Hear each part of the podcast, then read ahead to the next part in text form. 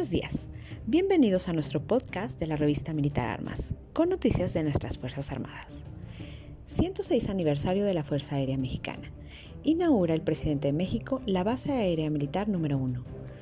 Durante la pandemia, la Fuerza Aérea ha trasladado más de 430 toneladas de insumos médicos en 266 vuelos que suman un poco más de 487 horas de vuelo, o recientemente ante las inundaciones de los estados de Tabasco y Chiapas, a donde se transportaron más de 380 toneladas de insumos en 99 operaciones aéreas con casi 200 horas de vuelo. Quiero hacer un reconocimiento a todos los ingenieros militares y quiero transmitirlo a través de un general leal, trabajador, incorruptible, el general secretario Luis Crescencio Sandoval González. Mi agradecimiento por su apoyo y respaldo. Licenciado Andrés Manuel López Obrador, presidente de México y comandante supremo de las Fuerzas Armadas. El sistema educativo militar ha fortalecido a los organismos aéreos con el egreso de 578 oficiales y 870 sargentos, formados con una preparación profesional de nivel licenciatura y técnica, con valores militares, compromiso institucional y sentido del deber que garantizan su eficiencia en el cumplimiento de las misiones que tienen encomendadas la Fuerza Aérea. General de División, Piloto Aviador, DEMA, José Gerardo Vega Rivera, comandante de la Fuerza Aérea Mexicana. Con la llegada del presidente a la pista militar, donde lo esperaba un arco de agua, quedó inaugurada la base aérea militar número 1, en el Aeropuerto Internacional Felipe Ángeles de Santa Lucía, Estado de México. El acto que se realizó con motivo del 106 aniversario de la Fuerza Aérea Mexicana se llevó a cabo el pasado 10 de febrero, fecha en que se celebra a esta Fuerza Armada del Aire, la cual por más de un siglo ha salvaguardado el espacio aéreo nacional, gracias a la labor profesional y patriótica de quienes la integran. De esta forma, la ceremonia para celebrar el Día de la Fuerza Aérea Mexicana fue presidida por el licenciado Andrés Manuel López Obrador, presidente de México y comandante supremo de las Fuerzas Armadas, quien acudió acompañado por el general Luis Crescencio Sandoval González, secretario de la Defensa Nacional, el almirante José Rafael Ojeda Durán, secretario de Marina, el general de División Piloto Aviador DEMA José Gerardo Vega Rivera, comandante de la Fuerza Aérea Mexicana, así como representantes de los poderes legislativo y judicial, entre otras autoridades civiles, navales y militares. A la llegada del presidente de México, el general de brigada ingeniero constructor DEM, Gustavo Ricardo Vallejo Suárez, comandante del agrupamiento de ingenieros del aeropuerto Felipe Ángeles, le explicó la configuración de las nuevas instalaciones. Durante el evento, el primer mandatario hizo entrega de condecoraciones al mérito militar, grado banda y alas de pecho y certificado a 4 jefes, 12 oficiales y 8 de tropa de la Fuerza Aérea Mexicana, entre ellos el general de ala piloto aviador DEMA Miguel Eduardo Hernández Velázquez, quien se encontraba ausente por hacer posible que el gobierno de México cumpliera con lo que ha sido y será un timbre de orgullo para la nación mexicana, la ayuda humanitaria. El resto del personal fue condecorado por coadyuvar con las tareas relacionadas a mitigar los efectos del COVID-19, como repatriación de personas y pacientes, así como las vacunas que se han distribuido en gran parte del territorio nacional. El acto protocolario de inauguración se dio en el frontispicio de la nueva comandancia de la Base Aérea Militar número 1, cuando el presidente de México, acompañado por funcionarios del Presidium, hicieron el corte inaugural y develaron la placa correspondiente. Asimismo, el primer mandatario realizó un recorrido por las nuevas instalaciones y supervisó los avances del Aeropuerto Internacional Felipe Ángeles, el cual será inaugurado el 21 de marzo de 2022. Luego de recordar el origen de la Fuerza Aérea y a los próceres de la Revolución Mexicana, el presidente de México reconoció el trabajo de las Secretarías de la Defensa Nacional y de Marina, reconociendo que con ellas estamos sacando adelante al país. Es mucho lo que nos apoyan las Fuerzas Armadas. Aseguró que se logró mediante una reforma a la Constitución que las Fuerzas Armadas participaran para garantizar la seguridad pública de nuestro país.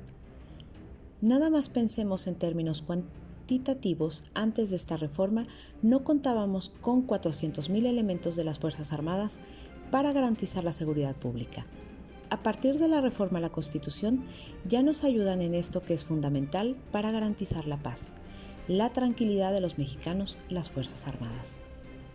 Señaló que también coadyuvan en labores de auxilio. En el tiempo que llevamos en el gobierno, han sido destacadísimas las participaciones tanto de la Secretaría de la Defensa Nacional y de la Secretaría de Marina en la aplicación del Plan DN-III y Plan Marina. Destacó la importancia que tiene la labor de estas Fuerzas Armadas, pilotos, mecánicos, técnicos y mandos de la Fuerza Aérea Mexicana nos han ayudado para auxiliar a damnificados por inundaciones, como aquí se mencionó en Chiapas y en Tabasco. Con aviones, con helicópteros de la Fuerza Aérea, se han distribuido libros de texto hasta las comunidades más apartadas de nuestro país. Hemos contado con el apoyo de la Fuerza Aérea Mexicana para la vigilancia del espacio aéreo, para el cuidado de las instalaciones estratégicas y de manera destacada nos han ayudado mucho durante estos tiempos de la pandemia con el traslado de conciudadanos de otros países a nuestra patria, vivos y algunos, como aquí se mencionó, sus cenizas. Todo esto con el apoyo de la Fuerza Aérea. Nos han ayudado a trasladar cientos, miles de toneladas de insumos médicos, de medicamentos, vacunas. Cuando empezaron a llegar las vacunas, en un día se distribuyeron alrededor de 600,000 dosis en todo el país, en un operativo sin precedente por su eficacia y rapidez. Puntualizó otras tareas en las que trabajan las Fuerzas Armadas, como desasolve de los ríos, haciendo canales de riego, la construcción de cuarteles para la Guardia Nacional. En año y medio se han terminado cerca de 100 cuarteles. Cuestan los cuarteles de la Guardia Nacional y sucursales del Banco del Bienestar, donde señaló un manejo honesto de los ingenieros militares. Porque no tienen propósito el lucro, la utilidad, sino el servicio a la sociedad, el servicio al pueblo. Por ello, firmó que fue muy buena la decisión que se tomó al optar por la construcción del Aeropuerto Internacional Felipe Ángeles. Aseguró que llevar a cabo esta construcción fue toda una hazaña y reconoció al personal militar. Por eso quiero hacer un reconocimiento a todos los ingenieros militares y quiero transmitirlo a través de un general leal, trabajador, incorruptible, el general secretario Luis Crescencio Sandoval González. Mi agradecimiento por su apoyo y su respaldo. Mi reconocimiento al general Ricardo Vallejo, encargado de esta importante obra, a todos los ingenieros militares. También felicitó al personal de esta Fuerza Armada del Aire por su día, a los integrantes de la Fuerza Aérea Mexicana en el 106 aniversario de su fundación. Quiero felicitarlos a través del comandante de la Fuerza Aérea Mexicana, a pilotos mecánicos, técnicos, paracaidistas, a todos los integrantes de la Fuerza Aérea Mexicana. Por su parte, el comandante de la Fuerza Aérea Mexicana rindió un breve informe al comandante supremo de las Fuerzas Armadas. En la presente administración hemos efectuado 136,000 horas de vuelo en más de 100,000 operaciones aéreas dentro y fuera del territorio nacional, en actividades de reconocimiento, erradicación de plantíos de enervantes por aspersión aérea, vigilancia de ductos de Petróleos Mexicanos, transporte de brigadistas de la Comisión Nacional Forestal y descarga de agua para combatir incendios en el estado de Oaxaca. Hemos realizado el traslado de 450 toneladas de despensas, víveres e insumos diversos y 10 equipos de bombeo de alta capacidad, con motivo de las inundaciones de los estados de Tabasco y Chiapas, para auxiliar a la población civil de estas entidades, mediante la aplicación del Plan DN-III, así como 5 vuelos internacionales, transportando más de 58 toneladas de ayuda humanitaria a países hermanos de Centroamérica. Señaló las tareas realizadas por la pandemia. Ante la contingencia sanitaria, se han empleado alrededor de 1,000 horas de vuelo en la repatriación humanitaria de 1,661 connacionales y extranjeros desde y hacia 9 países, así como 250 urnas con cenizas de mexicanos fallecidos por COVID-19 en los Estados Unidos de América. En esta dinámica, se ha hecho el traslado de 2,326 profesionales de la salud y técnicos especializados, 434 toneladas de equipo e insumos médicos, transporte de 65 pacientes en ambulancias aéreas y la distribución de aproximadamente 420.000 vacunas a los puntos más lejanos del país. Puntualizó que la Fuerza Aérea dispone de centros de control, radares de largo alcance, plataformas aéreas con medios de detección, aeronaves y personal preparado para la salvaguarda de la soberanía del espacio aéreo en el Sistema Integral de Vigila Aérea de la Secretaría de la Defensa Nacional, para cumplir sus misiones, y añadió: estos recursos contribuyen al aseguramiento de vehículos aéreos y terrestres, drogas, armas y dinero, evitando que la delincuencia organizada los utilice para sus actividades ilícitas en perjuicio de la sociedad.